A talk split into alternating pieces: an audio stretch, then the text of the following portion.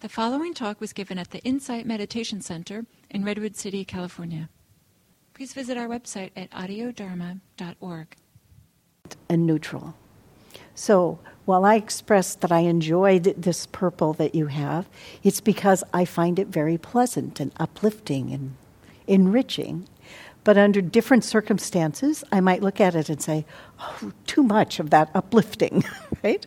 Whatever, I, whatever might happen, that, that's in response to the stimulus that you get, the visual stimulus. So, the business that we're in here when we're meditating has to do with mindfulness and what we are mindful of. Particularly, I'm thinking of mindfulness as a process and not an ending. So, when you look at it slightly different, you realize that meditation also has elements of style, conditioning. When we're mindful, we look at seeing, hearing, tasting, smelling, touching. And all of these have their own texture. But when we're mindful, even when we're sitting here in this place, we're mindful of whether we're sitting on something hard or soft, whether our hands, as they're resting, are sitting on something smooth or not. And when we set up for meditating, we usually try to con- condition, set these conditions, texture kinds of conditions. Well, I want it to be just this kind of soft and not any softer. I want it to be, I, I usually don't meditate in jeans because I find that fabric a little constricting. So I'll, I'll change into something else when I'm going to meditate. So I'm, I'm setting up these conditions for the meditation. And in setting these things up, what we're doing is setting expectations as well. So if I change out of my jeans into stretchy pants, I'm expecting that I'm going to therefore be more comfortable. Now, there are two elements to this. One is we're conditioning you know, we're trying to set the conditions. And the other is we're setting expectations. And then there is what is true, what happens. And sometimes we're surprised, sometimes we're disappointed. Oh, this isn't feeling the way it should be. So, what I want to talk about is whether looking at these differences as texture has some value to take us out of the realm of judging the experience as good, bad, not so good, and, and can get us to look at our mindfulness in a slightly different way if we're just thinking of it as texture. So, so and, and how we can hone the texture to support our practice, our meditation, our practice in everyday life. So, if we think of texture, texture has to do with the feel, appearance, consistency of a surface or substance. Okay, so this is the definition I'm working with. The feel, appearance, or consistency of a surface or a substance. There is another um, meaning of this word that is used when you're talking about music, and the texture of music refers to you have a melody, and then you have the tone of various musical instruments, and you can increase the depth of the music based on voice, instruments. So you have tone qualities that you're dealing with in music in addition to the melody. And they call that texture. Okay, so all the variations on the word texture have to do with distinctions based on different components of whatever it is you're approaching. So these distinguish these distinctions are distinguishable. So if I'm touching this surface of this uh, podium here, I can see that it's very smooth, and over toward the edge, it's a little rougher. And so I'm aware of that difference in texture. And what am I feeling? I'm feeling that there's an up and a down sort of feeling. When you talk about texture, I tend to think of something you know, there's, it's bumpy or it's knobby or it's got ridges or it's very smooth. You know, so, so, uh, so I have this scarf here, and this scarf is a very nice scarf. It was a, given to me as a gift, and it's, it's silk twill, and it's, it's very, very soft. And when I run my hand over it, it's very smooth, except where the weave changes, and it's, it's, it's still smooth, but it's a little different. Now, noticing that is not too important when I'm wearing this scarf, but being mindful of the experience of touch can be very useful to, to realize that this feels comforting. Why does this feel comforting? So it isn't so much analyzing it as the how of what do you notice. So the how of what I notice has to do with my response to whether it's smooth or not smooth, soft or not sm- soft. It depends on differences. Texture is not mono realized.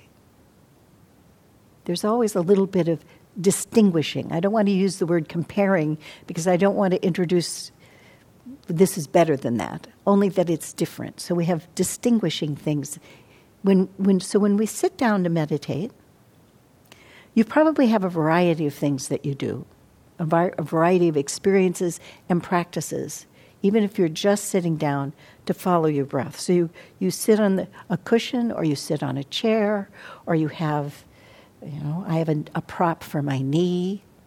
So you, you set up conditions, but also you then experience what it is that you have set up when you're meditating. And, oh, this, this cushion isn't exactly right. I'm going to move it over there. So now there's, there's something that has to do with experiencing the comfort of that. We're following the breath, or maybe we're following a different sensation. Maybe we're, we're doing hearing meditation. And you do this kind of deliberately. You decide, I'm going to follow the breath, I'm going to, I'm going to do listening. Uh, you sit with your eyes closed or open your body posture is closed or open.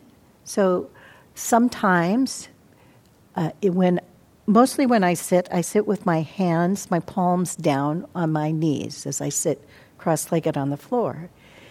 But sometimes I will sit with my palms up, which feels more open to me, and it changes the experience just a little.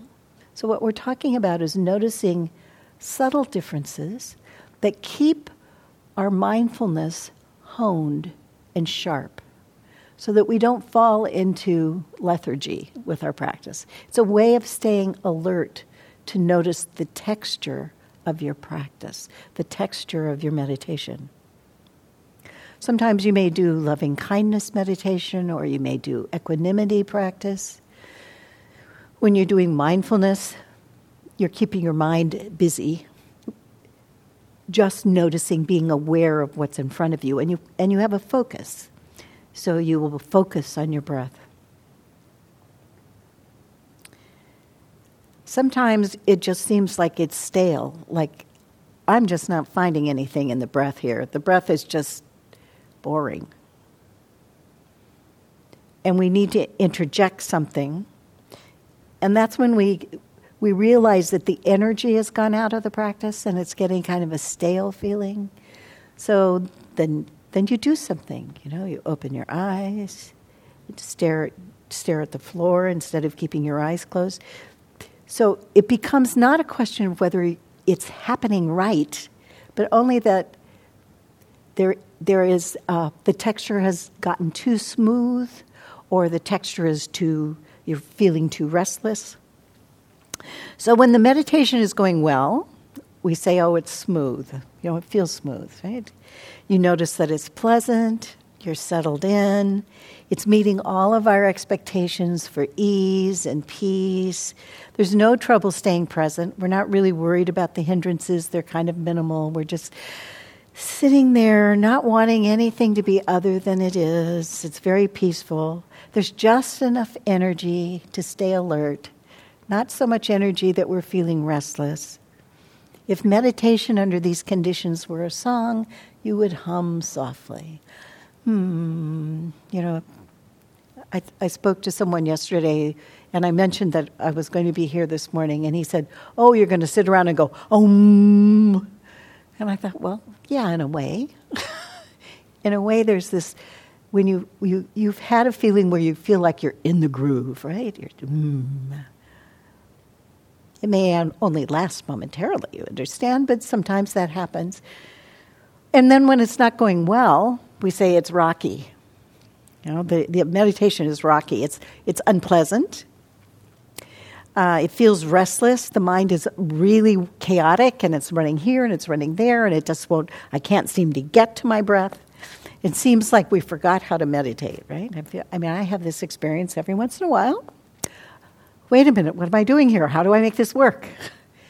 And it isn't that it isn't working. It isn't that we aren't working, it's that it isn't matching the expectation for the conditions that we've set up. Thank you very much. All the hindrances are present. We want it to be other than it is. We want it to be softer, we want it to be quieter, we want it to be something. We're restless, or maybe we're sleepy. I got to stay awake here. What am I doing? The introduction of doubt. Oh, I don't know how to do this. This doesn't really work. Who am I fooling? Right?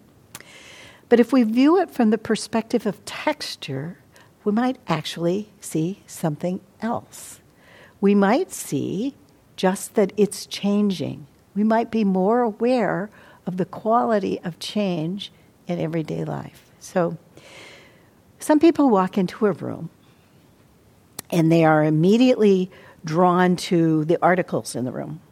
The first thing they see is what's on the wall, what's, what's, is there, uh, are there chairs in the room? Some people are uh, drawn to colors and they notice the color in the room or they notice the ambience, whether the room is empty or feels full or crowded. So we all we all do this.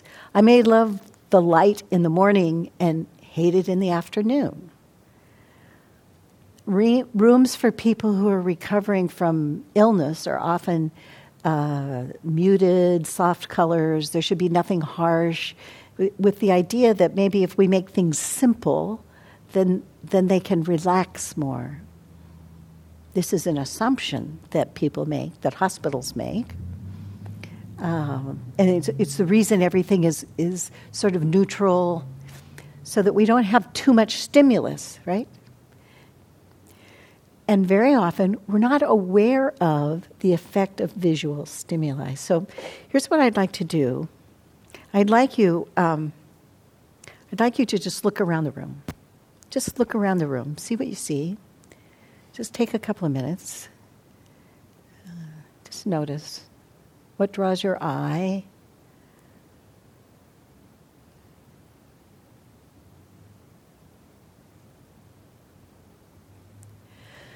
So, as you look around the room, how many people found their eyes drawn to other people in the room?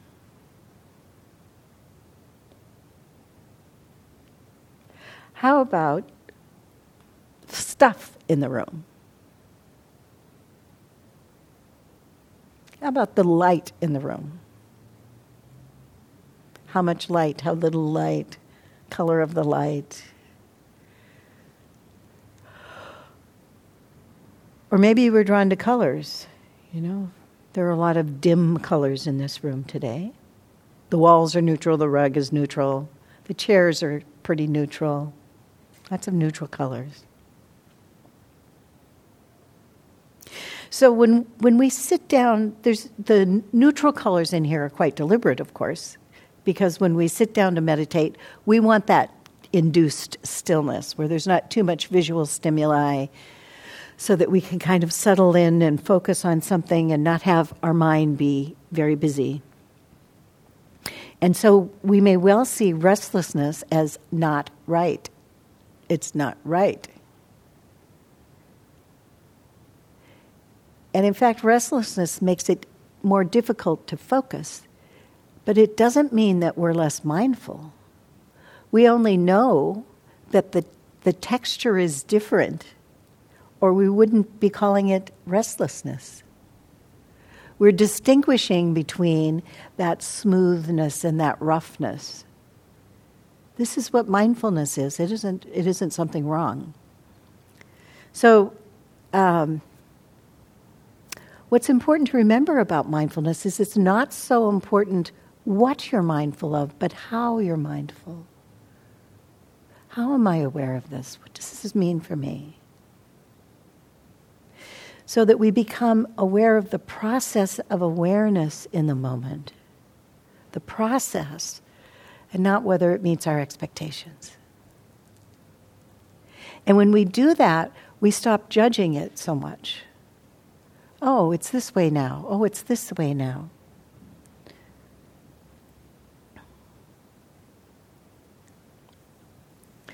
So, my morning this morning has been very texture filled, very texture filled. And what I mean by that is I'm aware of a lot of sparks, different, different things that are catching my attention. So uh, at the moment, there is a leak in my apartment building that is uh, threatening the ceiling of the bathroom. And, and when I pulled things out today so that the plumber could get at them, I discovered that the wall behind the vanity was all wet and the hall closet was all wet. And I was beginning to see this was going to be a really big deal. that it wasn't the plumbing in, in the apartment, it was, you know, the building plumbing that was leaking. And, uh, and there was talking to the neighbors and talking to the owner of my apartment who is now in London.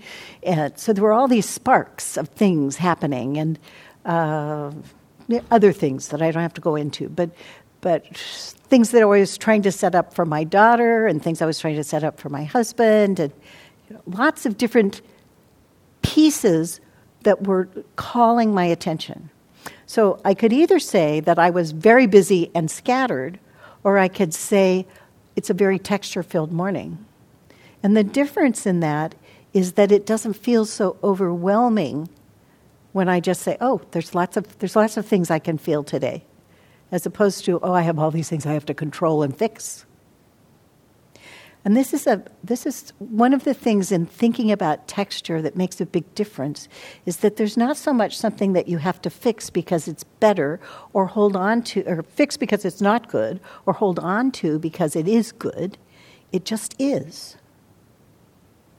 This is how it is and you become more in touch with the suchness of it. Oh, there's a lot of texture. There's not, the, the texture is bumpy, the texture is full, it's cold, it's warm. You know, when I touch this and I am thinking, oh, it's going to be hard, I may not even notice that this bell is cold. Unless it's really cold, I'm not looking for cold. I'm looking for hard. And that's what I find. So I don't notice cold, say, versus the pillow that this bell is sitting on, which is also a little cold, but much warmer than, than the bell, which is brass. So this reminds me of something also, which is that you really only see what you look for.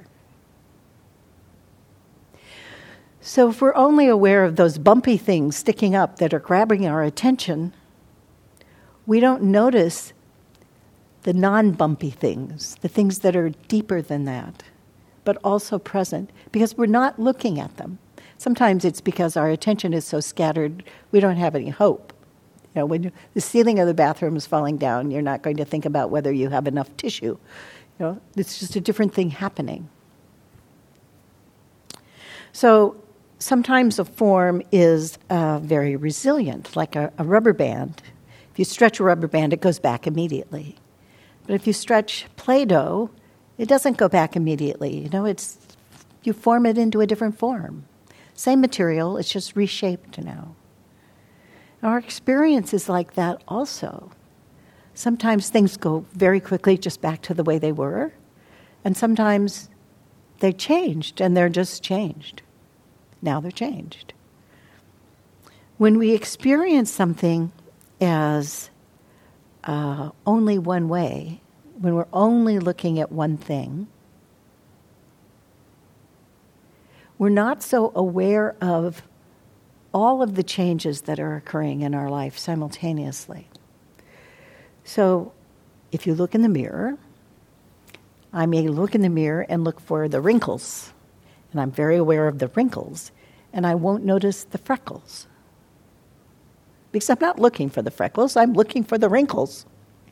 Or we're, we're surprised when we see pictures of ourselves. Because when we look in the mirror, we're looking at our eyes or we're looking at our hair or, you know, if I got something sticking up on top of my head, and we don't notice that, you know, the shirt's not buttoned correctly.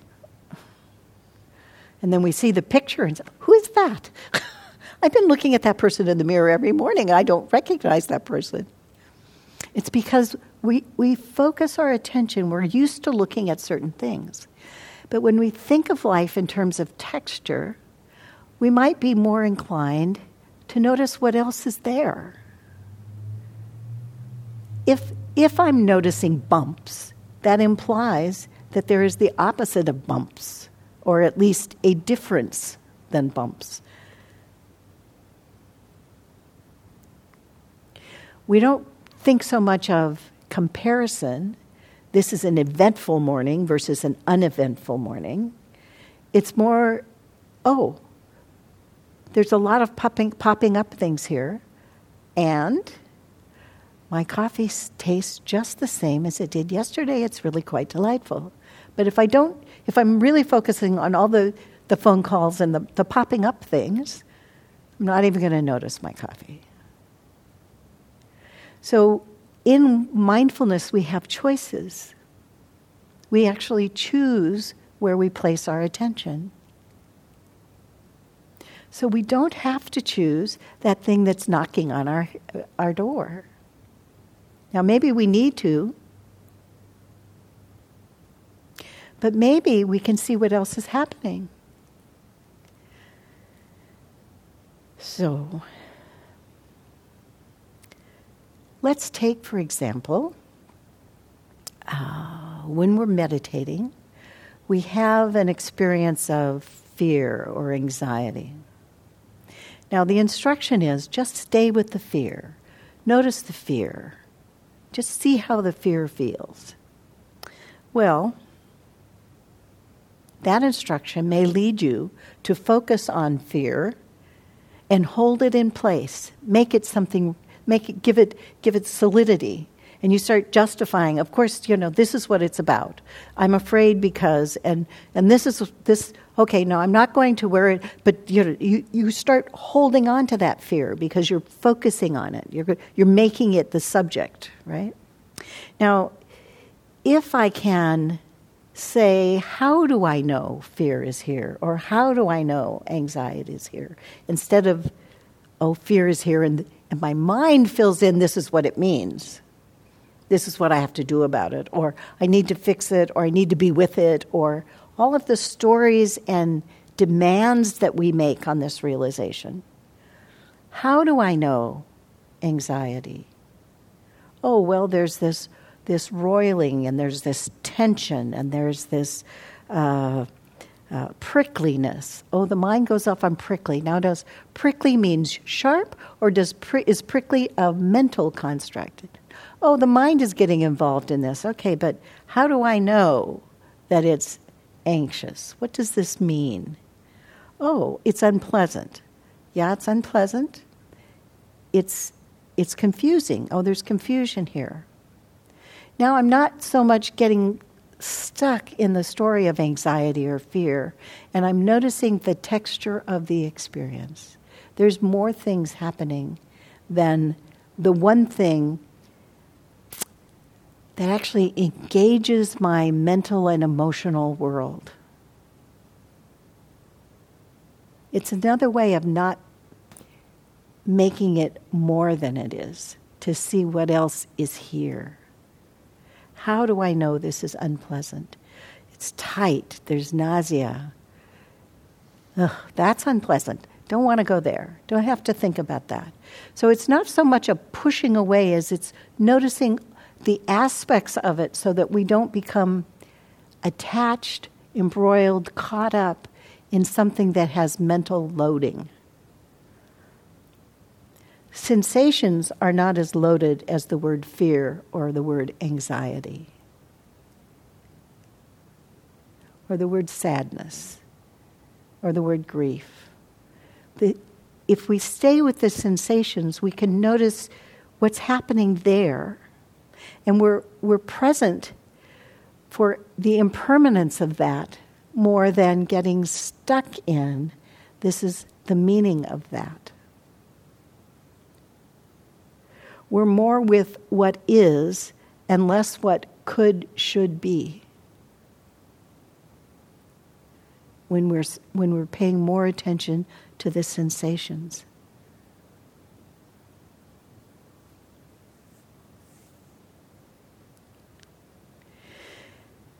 There's the, the macro aspect of meditation also that is impinged by this. So, you know, sometimes it's easy to sit every day.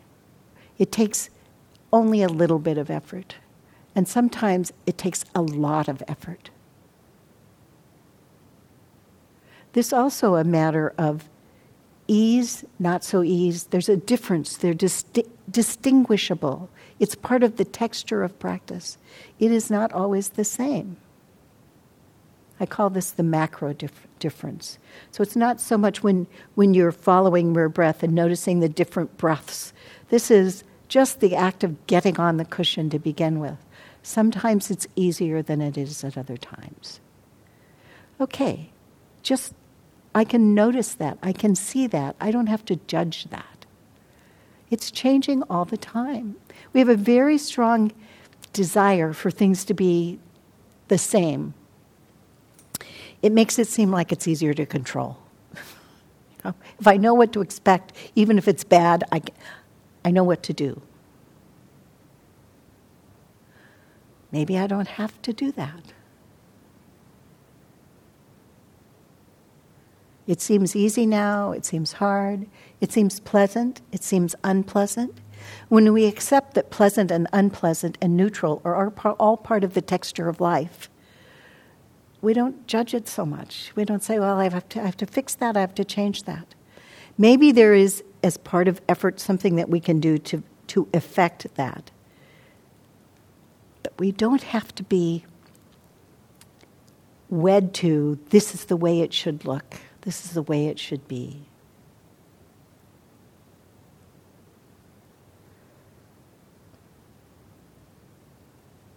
Can we be, just be aware of disappointment? Oh, it's disappointing. I was really looking forward to one of those humming days when the meditation was just humming.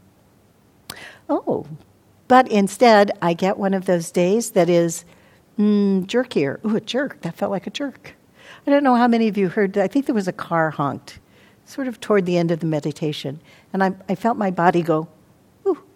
I, just, I felt that sound in my body. I said, oh, unpleasant. so, what I want to do now is have all of you just get comfortable and close your eyes. Just close your eyes. And, um, and take a deep breath and let it out slowly.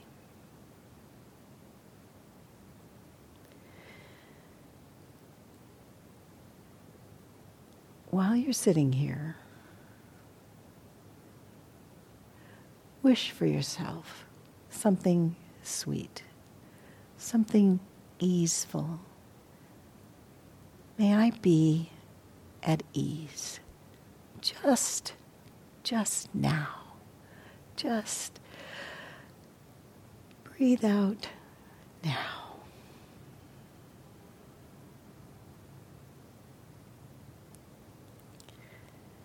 Imagine yourself softly held by someone you love.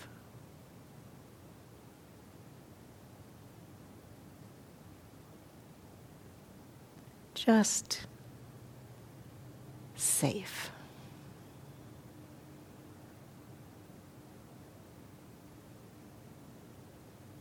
May I be happy just now. Hmm.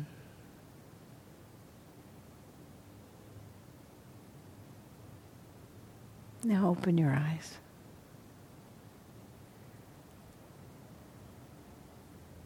And softly look around the room.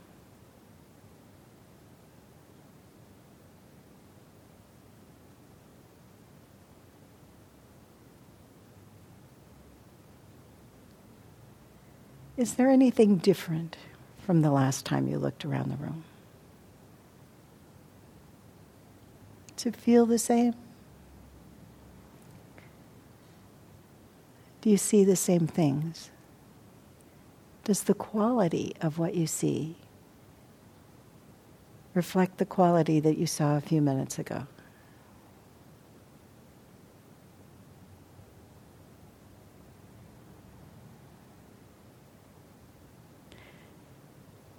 Did you, in fact, while you were sitting there, that brief moment, feel like you took a fresh breath just for a moment? Did it feel like opening your eyes was not what you wanted to do right then? Or did, were you thinking, why are we doing this?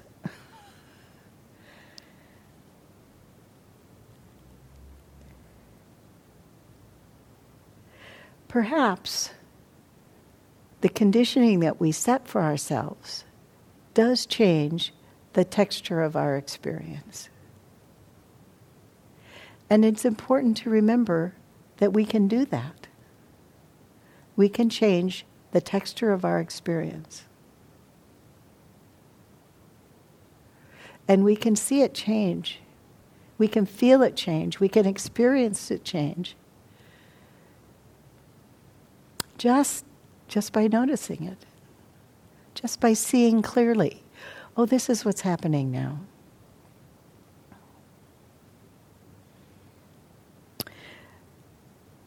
Perhaps when you first opened your eyes your visual experience was not really important. That you opened your eyes and there was seeing but there was not quite seeing. It's like there was a sometimes there's an unwillingness to really focus on anything. Right? When I first come out of meditation, I'm sometimes like that. I don't want to, I don't want to notice everything. I want it to be easier. Uh, I have uh, my son, actually, my stepson, just came out of a three month retreat. And he, he, uh, he came out of retreat. He was in Nepal and he went to Bali to come out of retreat. And he said to his total surprise, he kept wanting to go back into the room and sit in his hotel room and meditate because it was hard to withdraw from that peace that he had experienced after three months of silent meditation. It was hard to, it was hard to withdraw from that and go out on the beach in Bali. And, and so we, we noticed that also. That's part of the texture of what our experience is. That, that we notice that the wanting to lean into some experience or, or stay away from it. And just noticing it is enough. We don't have to say, that's good, that's bad. That means this, this doesn't mean that. We can just, oh. Trying to see things with a different light, with a different view.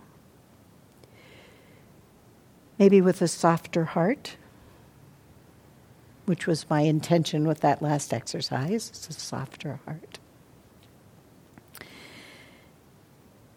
Will give rise to more awareness.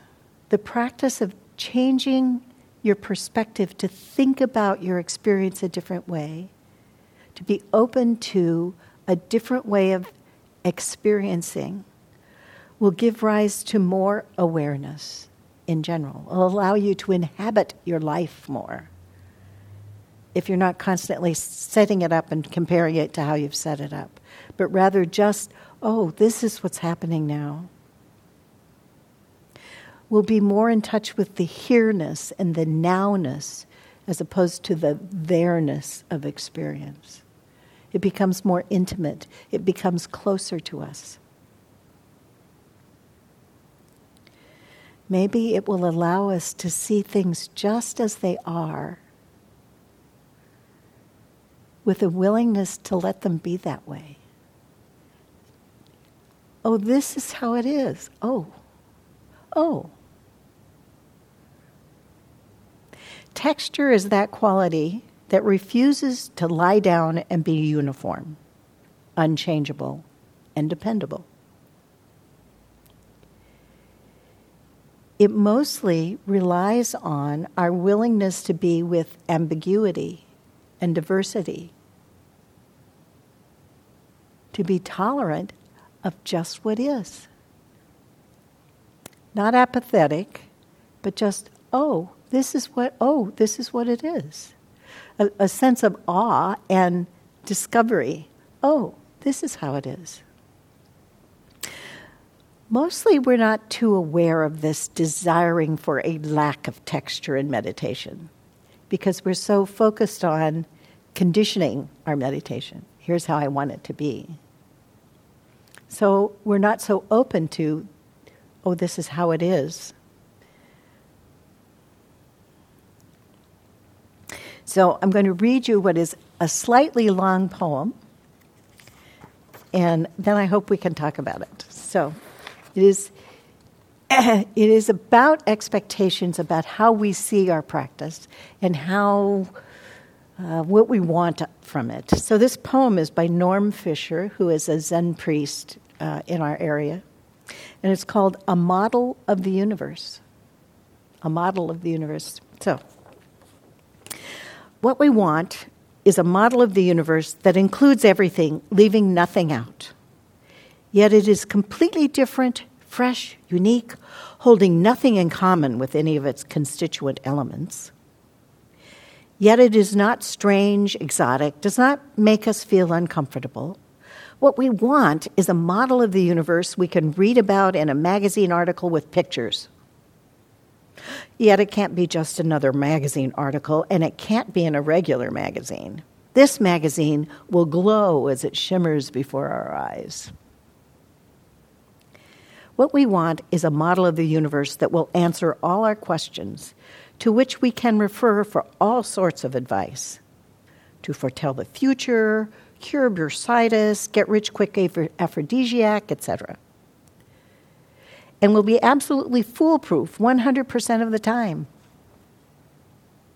What we want is a model of the universe that we can talk to coyly. We can droop our eyelids at, plump our lower lips, begin the sniffle, and it will pat our shoulders and say, There, there, dear, grow sad and droopy itself, but without ever really losing its composure or assurance. What we want is a model of the universe so complex we can never understand it. So simple we can grasp it in a glance and explain it to our friends via a few simple sentences. What we want is a model of the universe which, once in our possession, becomes identified so strikingly with us that we become internationally famous. Our names household words, the meaning of our doing and saying, an eternally living legacy around which all subsequent culture is organized. What we want is a model of the universe we can count on time after time, yet is never tiring, never predictable, eternally new. What we want is a model of the universe that is better than someone else's model of the universe, that makes their model of the universe look really pale by comparison. Although only we realize this, we and our intimate friends, but our model of the universe is also better than the model of the universe of our intimate friends. Although the fact of the matter is that no one but us really possesses a model of the universe, it is our own little secret. However, we write poems about it that strike others as infinitely suggestive and profound, but since this makes us feel lonely, we want a model, model of the universe that everyone understands. We want a model of the universe that explains everything, yet doesn't take the mystery out of anything. In fact, adds mystery, even to the simplest of daily actions. A model of the universe that keeps us fit at eating delicate and healthy foods. A model of the universe in which we appear never overweight nor old, Yet we don't want to actually appear in this model of the universe. We want to be beyond it, holding it in our hand, looking at it from a distance. Yet we don't want to feel alien from it either. We want love. We want a model of the universe in which we can always stay home, yet be able to travel whenever we want to remote places, where all foreign languages are actually English, though they never lose their ethnic charm. What we want is a model of the universe contiguous with the total shape of time, so that it neither begins nor ends, is neither something nor nothing. What we want is a model of the universe in which this poem, therefore, never ends and in which it never began. You'll be grateful to hear that's the end of it. But it is like our thoughts. In a perfect world, this is what it would be. There would be these things. We, would, we, we want it to be simple, but not simplistic. We want to be wise and appreciated. We want to know the why of things. We want things actually to be unambiguous. When, when we read this poem, it seems ridiculous. So much forming. At no time in this poem did he say, We want boring. we have a an unlimited list of how we want our lives to be. And yet, we don't leave room for all of those things that sometimes get our attention and sometimes don't.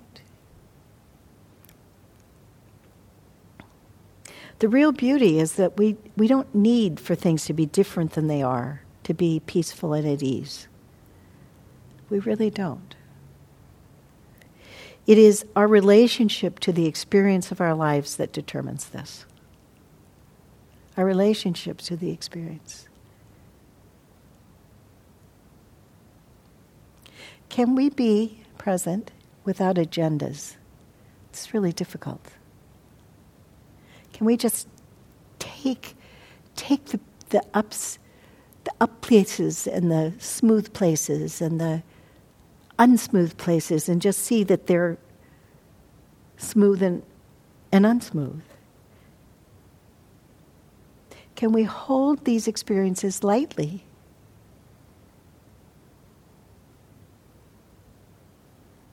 So that we don't crush every moment with our own expectations and secret sauce about how it could be better. Just this, just now, this is how it is. And the next moment, I don't require it to be the same.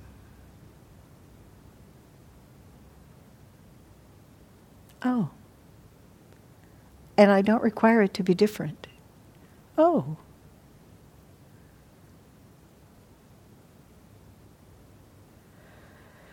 So that's what I have to say about texture. I hope it has some meaning for you to, th- to see life, to see your experience, to see your meditation, to see your practice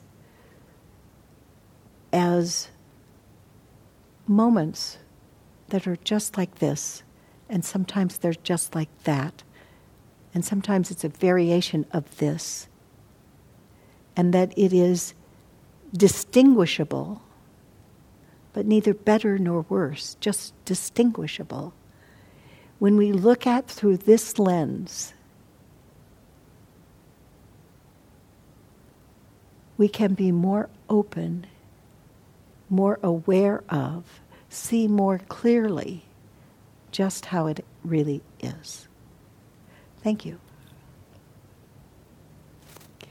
So, my hope is that this will stimulate some discussion, some questions. Yeah? Do we have the microphone?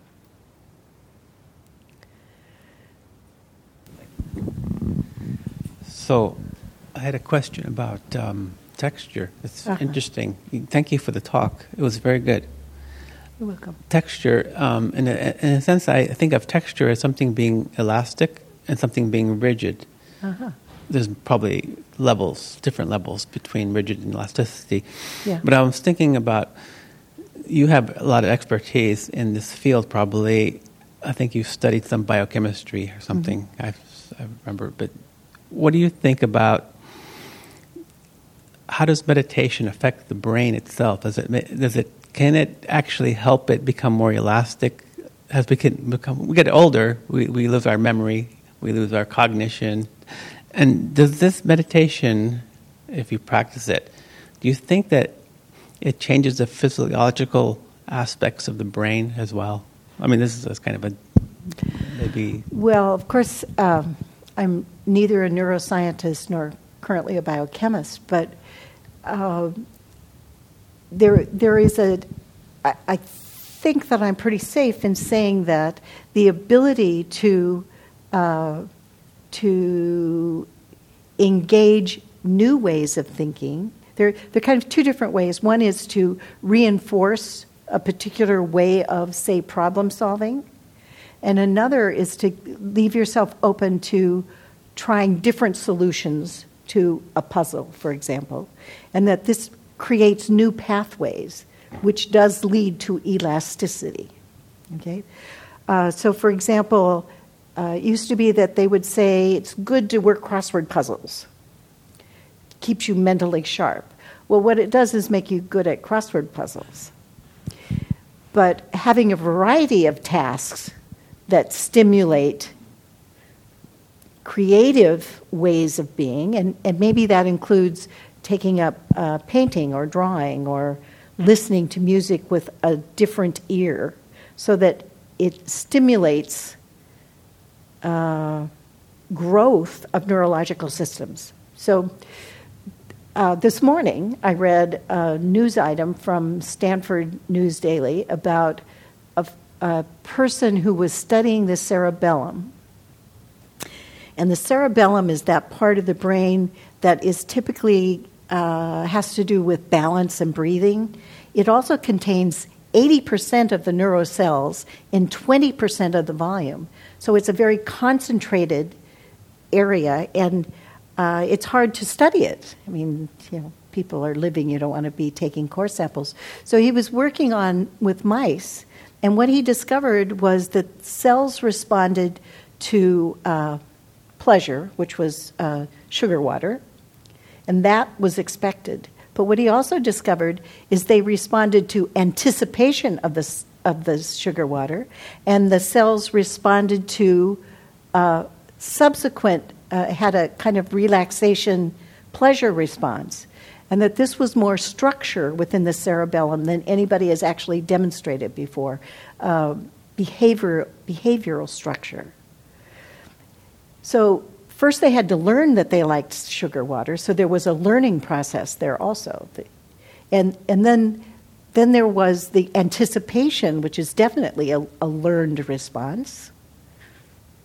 You, you, you, can't, you can't respond to something if you don't know it's there in the first place, if you don't have any experience of It's that forward leaning kind of thing.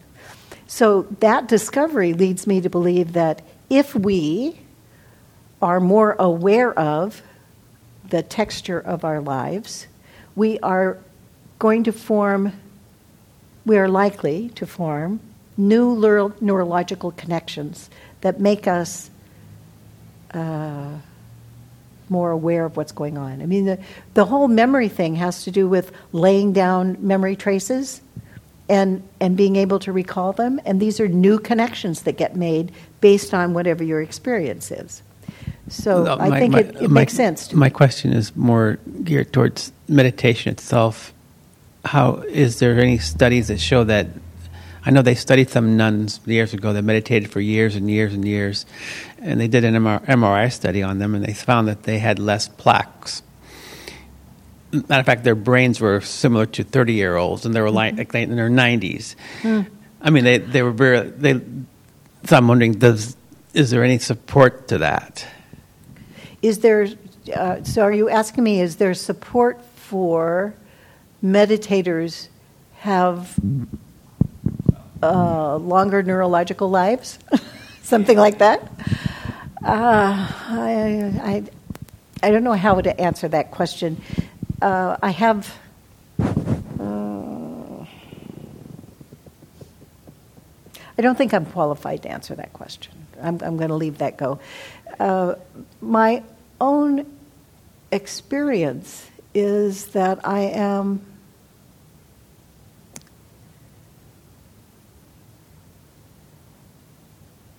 less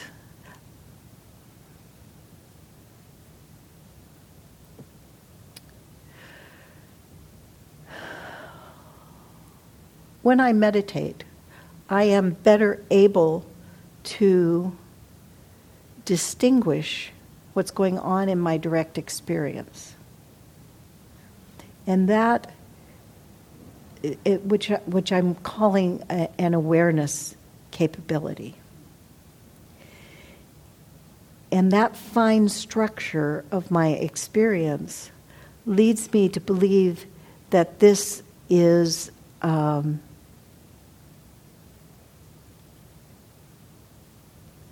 a valuable com- component of my mental life. Whether it has anything to do with my ability to think about it, the cognitive ability to reason, uh, I don't know. I don't know. Yeah, there is a lot of research in the, in that area. Um, and there was a day long here a few days, a few weeks ago with uh, Matthew Silver. I think he was talking something about that, but I'm sorry, I, I was not here, and I, I can't comment on that. So, anything else that somebody would like to